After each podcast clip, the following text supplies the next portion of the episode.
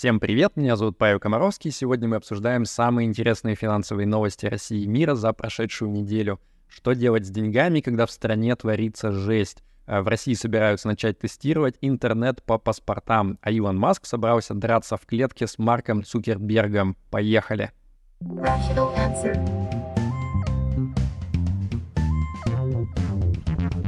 Rational answer. Главную новость прошедшей недели я, конечно же, обсуждать не буду, ну, потому что у меня все-таки блог не про политику, а про финансы. Э, хотя, давайте признаем, было достаточно интересно на выходных. А с финансовой точки зрения это все свелось к двум вещам. Во-первых, банки поспешили по привычке задрать курс доллара как можно выше, э, в основном не выше соточки, но вот один банк под названием JNT Bank, он выставил доллар на продажу аж по 200 рублей за 1 бакс. И где-то этому очень сильно радуется, я думаю, один Джо Байден, потому что, как мы помним, именно это его любимый курс доллара к рублю. А биржа на выходных была, понятно, закрыта, но при этом продолжались внебиржевые торги через приложение Тинькофф. И вот там некоторые акции поспешили упасть на 10-13%, типа Лукойла и Яндекса, и сам Тинькофф в итоге внебиржевые торги поспешил закрыть. А, ну и оглядываясь назад, наверное, это было правильным решением. Многие люди тем временем успели задаться вопросом, а что делать со своими деньгами в тот момент, когда в стране творится жесть. И мое личное мнение, как всегда, гораздо важнее то, что вы делали с ними до того, как наступил черный лебедь, а не то, что вы в попыхах пытаетесь сделать уже после. А, в сентябре 2022 года я написал статью под названием «Что делать с деньгами в России в условиях текущей неопределенности». И она, на мой взгляд, вообще не потеряла ничуть своей актуальности. Давайте я вам вкратце основные тезисы из нее перескажу. Во-первых, подушка безопасности важнее, чем инвестиции. А, в классическом а, варианте подушки безопасности говорится, что она должна покрывать на срок от 3 до 6 месяцев ваши расходы. Так вот, мне кажется, в текущих условиях нужно сразу же целиться на один год, а, и к тому же, может быть, даже повышенные расходы, потому что вы не знаете, в какой ситуации вам придется их нести. Деньги вам могут понадобиться вообще совершенно внезапно для сохранения здоровья и безопасности себя и своей семьи в любой момент. И вот э, лучше бы, чтобы они были доступны, а не лежали где-то там замороженные на долгосрочный инвестиционный горизонт, так сказать. Э, мне кажется, что подушка э, должна быть в текущих условиях достаточно диверсифицированной, то есть э, не нужно все класть в одно место, нужно иметь и, например, э, наличной твердой валюты типа доллара и евро в пределах 10 тысяч долларов для того, чтобы можно было, если что, э, вывести и где-то там расплачиваться. И стейблкоинов неплохо бы иметь, там USDT, USDC, опять же, на случай, если придется куда-то ехать, а, а вот физически свои активы переместить будет посложнее. А, ликвидные рублевые счета в банках не помешают, а может быть в текущих условиях еще и э, небольшой запас а, рублевой налички тоже будет кстати. Второе, ваши личные обстоятельства и планы, они крайне важны для вот принятия решений, что делать со своими деньгами. Потому что у потенциального иммигранта решения будут свои, у того, кто твердо решил остаться в России, решения будут чуть-чуть другие. А, и при этом не забывайте, что окружающая реальность, меняющаяся, она может и вас тоже заставить свое решение поменять. А, потому что вы, когда представляете, что вот вы там останетесь в стране или уедете, вы представляете страну, может быть, в текущем состоянии, а она через неделю может стать совершенно другой. Третье. Инфраструктурные риски важнее доходности. Э, я уверен, что сейчас будет масса рассказов в интернете про то, как вот ребята будут хвалиться, я типа там успел э, доллар купить подешевле, а значит в выходные продал его подороже, или там э, зашел на внебирже Тинькова на низах в акции, и сейчас вот, короче, будет отскок, я получу какую-то прибыль. Так вот, на мой взгляд, это все от лукавого. Думать надо не про это, а про то, что вот если будет какой-то момент жесткий, и вам вот деньги прям позарез понадобятся именно в это время, сможете ли вы их вообще получить себе обратно, а, будут ли они доступны, а, поэтому вот не гонитесь за какой-то сверхприбылью, лучше страхуйте свои риски наиболее плохих сценариев, потому что это как раз четвертый пункт мой, снижение сожаления в самых худших сценариях, это гораздо важнее, чем оптимизация под вот такой ожидаемый вами наиболее вероятный сценарий. А, потому что как раз вот а, классическая а, мысль, такая вот статистическая, финансовая, она обычно говорит, что типа нужно средневзвешенно рассчитывать разные сценарии, значит, вот и выбирать решения, которые вот в таком, в наиболее вероятных сценариях вам принесут какую-то выгоду. Мне кажется, что в такие кризисные моменты это не совсем работает, потому что вот цикл перехода от некого, так сказать, абсурдного сценария, который даже рассматривать совершенно не надо, до того, что мы этот абсурдный сценарий наблюдаем за окном, он сократился там даже вот до нескольких месяцев или даже до нескольких дней, как мы видим. А, поэтому мне кажется, что вот даже самые ваши такие пессимистичные а, опасения, пессимистичные ожидания, они вполне могут воплотиться в реальность. И вот гораздо важнее, чтобы в этот самый э, черный пессимистичный момент вы могли вообще своими деньгами воспользоваться и э, заюзать их для того, чтобы обеспечивать личную безопасность себя и своей семьи. А, а не то, что вот вы, значит, а, когда все оказалось хорошо, вы немножко недозаработали, ну и черт с ним. А, поэтому я считаю, что нужно быть готовым к самому плохому сценарию и под это примерно и оптимизировать свои решения, чтобы в этот момент с деньгами все было норм, они вам помогли. Ну и последний пятый пункт. Диверсификация по-прежнему работает. Мы не знаем, откуда в следующий раз и в каком виде конкретно прилетит черный лебедь, поэтому лучше бы свои деньги разложить вот на ряд разных корзинок, Э, чтобы не было такой единой точки уязвимости и не случилось так, что вот именно туда-то, куда вы положили все свои бабки, туда ударил, клюнул черный лебедь. В общем, э, надеюсь, что все с вами будет хорошо. Думайте всегда в первую очередь о том, чтобы сохранить личную безопасность и здоровье себя и своей семьи. К новостям интернетов. Помните недавнюю новость о том, что вот а, Максут Шадаев из Минцифры, он говорил о том, что совершенно точно никто даже не обсуждает введение доступа в интернет по паспортам в России. Так вот, а, не прошло и пары недель, новая новость. А, в России до конца года запустят тестовый суверенный Рунет, так сказать, с доступом по личным идентификаторам, ну, то есть, по сути, по паспортам. Короче, я не удивлюсь, если через несколько лет россияне будут логиниться в интернет через госуслуги, и вот там будет такой свой собственный интернет, э, без блэкджека, без всяких других вещей, без неудобных новостей, и будет там всегда все хорошо и приятно. И еще одна новость. Минцифры собирается переложить ответственность за блокировку нежелательных всяких интернет-ресурсов э, с Роскомнадзора на провайдеров — ну, типа логика в том, что чем больше одновременно разных э, людей и ведомств пытаются что-то заблокировать в интернете, видимо, тем лучше. Новости санкций. Евросоюз принял 11 пакет санкций против России, и, если честно, не очень понятно, на чем там вообще можно заострить внимание особо. А, ну, окей, типа грозятся всякие третьи страны, которые помогают в Россию возить всякую запрещенку, вот грозятся их построже всяк разно наказывать. Не знаю, будет это работать или нет. Э, тем временем международные борцы с отмыванием доходов FATF, они решили Россию не вносить ни в какой вот, э, ни в черный, ни в серый список. Э, ну, типа, подумали, что и так вроде как нормально, можно ничего не менять. Новости раздела ценных бумаг. Набиулина не теряет надежды придумать какую-нибудь хитрую схему, которая позволит разрулить взаимную блокировку средств российских инвесторов и зарубежных друг у друга — ну, то есть вот там идея в том, чтобы как-то вот обменять хитрым образом то, что Россия на замораживала на специальных счетах типа С, э, всякие разные там э, ценные бумаги и средства зарубежных инвесторов у российских брокеров и в целом на российской бирже, а, а взамен, наоборот, получить то, что недруги, так сказать, за рубежом у России на заблокировали всякие там золотовалютные резервы, э, собственность российских инвесторов и так далее. Пока все это звучит достаточно в теоретическом ключе, а, конкретных решений никто не предлагает, но вот идея, тем не менее, продолжает витать в воздухе. Далее, Тиньков Капитал планирует выделить заблокированную часть своих собственных фондов под названием Тиньков USA 500, Тиньков Индекс IPO, Тиньков Biotech и Тиньков Technology в отдельные закрытые паевые инвестиционные фонды, ZPIF так называемые. А наоборот, вот не заблокированную часть этих фондов, а, ее, значит, получится разблокировать и начать опять торговать на бирже — и в целом таких вот ликвидных остатков внутри этих фондов довольно много, от 75% до 94% в зависимости от фонда.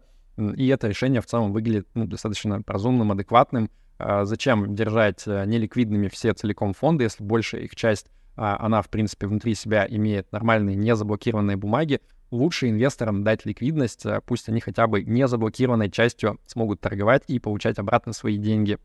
И, наконец, последняя новость из этого блока. А, помните вот весь этот процесс раздела Яндекса между зарубежной частью, российской частью. Вроде как бы там все было более-менее на мази. А, была даже озвучена какая-то определенная сумма, за которую это планируют продать. И вот выяснилось, что сейчас весь этот процесс находится под угрозой, потому что зарубежные инвесторы в Яндекс, они вот что-то не горят желанием продавать конкретно этим самым людям, которые со стороны покупателей из России выступают. потому что там большая их часть — это всякие разные олигархи, которые находятся под санкциями.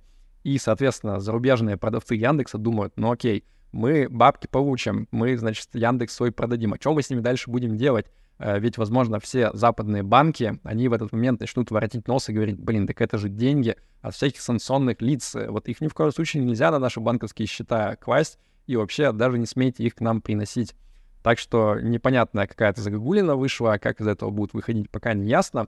Но почему-то вот Вагит Аликперов, э, который экс-Лукойл, вот он почему-то вопросов не вызывает, хотя вроде как он тоже есть в нескольких э, списках санкционных, а, но, тем не менее, вот ему говорят, типа, якобы готовы э, Яндекс продавать, но не остальным. В общем, не знаю, чем все это закончится. Наверное, придумают какую-нибудь хитрую схему, которая позволит как-то вот эти вот санкционные риски несколько нивелировать. К новостям законотворчества. В Госдуме предложили освободить от налогообложения НДФЛ долгосрочные вклады свыше трех лет — а, и при этом повысить страховое покрытие под ним а, с 1 миллиона 400 тысяч рублей, которое сейчас действует, до аж 10 миллионов рублей. Но важный нюанс, а, досрочно забрать деньги с таких вкладов не получится, то есть это будет вот такой способ заморозить свои деньги долгосрочно под, получается, налоговые льготы и более высокое страховое покрытие, это позволит банкам не бояться, что вот произойдет набег на банк, а, типа таких, которые за последние несколько месяцев повалили Silicon Valley Bank и всякие другие банки в Америке, и не только. А, в общем, достаточно интересная инициатива, посмотрим, что из нее получится. И Минстрой предлагает субсидировать молодежи, то есть ребятам до 35 лет, я уже, к сожалению, не подпадаю под эту категорию, половину стоимости аренды жилья, но только в том случае, если они параллельно с этим будут а, копить Э, свои деньги на первый взнос по ипотеке. А, в общем, обе новости про законотворчество, они, как ни странно, в этот раз вот не из рубрики «Бешеный принтер», а из рубрики, ну, типа, окей, нормально, интересно, давайте посмотрим, чем кончится. Новости денежного обращения. Райфайзенбанк, российская его часть, точнее, заявил, что с 3 июля больше не будет проводить исходящие платежи в евро в банки разных стран, таких как Россия, Армения, Белоруссия, Грузия, Казахстан, Киргизия, Эмираты и всякие разные некоторые другие. В общем, э, Райф, он вот прям каждую неделю планомерно по операциям с валютой, с валютой что-то, да, сокращает, какие-то новые комиссии вводит. С нетерпением ждем, что там будет на следующей неделе. И вторая новость. Ломбарды попросили Центробанк разъяснить возможность приема криптовалюты в качестве залога наравне с традиционным золотом. Uh, ну, в общем, недалек будет тот момент, когда можно будет в России пойти, uh, заложить биткоин и пропить его в ломбарде. Uh, такой вот киберпанк, которого мы заслужили. Rational answer. Новости эмиграции. Казахстан и Кыргызстан заявили о том, что они скоро начнут передавать персональные данные российских граждан, которые приехали в эти страны и встали там на миграционный учет. Поэтому если вы вот ехали точечно как раз туда для того, чтобы избежать того, чтобы вас в России поймали и что-то вас заставили делать, того, что вы совершенно не хотите делать, то для вас а, определенные риски повышаются. Ну, потому что, по крайней мере, российские госорганы будут знать, где вы находитесь и что вы там делаете. Далее, Максут Шадаев из Минцифры, он, значит, заявил, что никакой специальной программы обратной ревокации айтишников не потребовалось, они и сами все массово якобы поехали обратно на родину. Правда, это заявление было 20 июня, и вот мне кажется, что, может быть, события 23-24 июня, они могут несколько коррективы внести, так сказать, э, в направление и объем миграционных потоков, но кто знает, вроде там быстро все это закончилось, может быть, люди и не придадут этому большого значения. Хотя, на мой взгляд, наверное, надо было бы и придать. Новости международной экономики. Центробанк Турции впервые более чем за два года повысил ключевую ставку с 8,5 до 15% годовых. И вот э, Хафиза Эркан, это, значит, э, новая глава Центробанка э, Турции, она вот типа косплеит усиленно Эльвиру Сахибзадану Набиулину, потому что до этого Эрдоган, он всех заставлял какую-то странную такую вот политику экономическую проводить, то есть там достаточно значительная инфляция, а, все время лира обесценивается, а он при этом такой, давайте продолжать снижать ставку процентную, будем поддерживать экономический рост и так далее. А, так вот, значит, Хафиза, она такая, нет, давайте вот все по классике, боремся с инфляцией, поднимаем ставку, но, тем не менее, лира, она продолжила валиться вниз — потому что рынок-то ожидал, что гораздо сильнее еще ставку поднимут. Э, кто-то даже прогнозировал, что сразу ее бахнут на 40%, но подняли вот, ну, типа на полшишечки немножко. А, дальше. В США решили помочь чувакам с аллергией на кунжут. а, есть у ряда людей аллергия на кунжут, и, соответственно, это все может привести к достаточно плачевным последствиям, если ты что-то съел, какой-то вот продукт, где содержался кунжут, а ты про это не знал. И вот ввели правила жесткие про то, что вот обязательно нужно маркировать, что там с кунжутом, есть он, нет, иначе будут большие штрафы. И что бы вы думали? Значит, куча компаний, они обнаружили, что вместо того, чтобы перестраивать свои техпроцессы, чтобы там вот совершенно точно исключить даже попадание любого следа кунжута в свои продукты, проще просто что сделать? Начать добавлять кунжут во все подряд свои продукты и просто его включить в состав. А, и аллергики, ради которых это все затевалось, они сейчас не могут понять, ребята, спасибо большое, конечно, а что нам вообще сейчас есть? Потому что кунжут практически во всех продуктах начал появляться в США.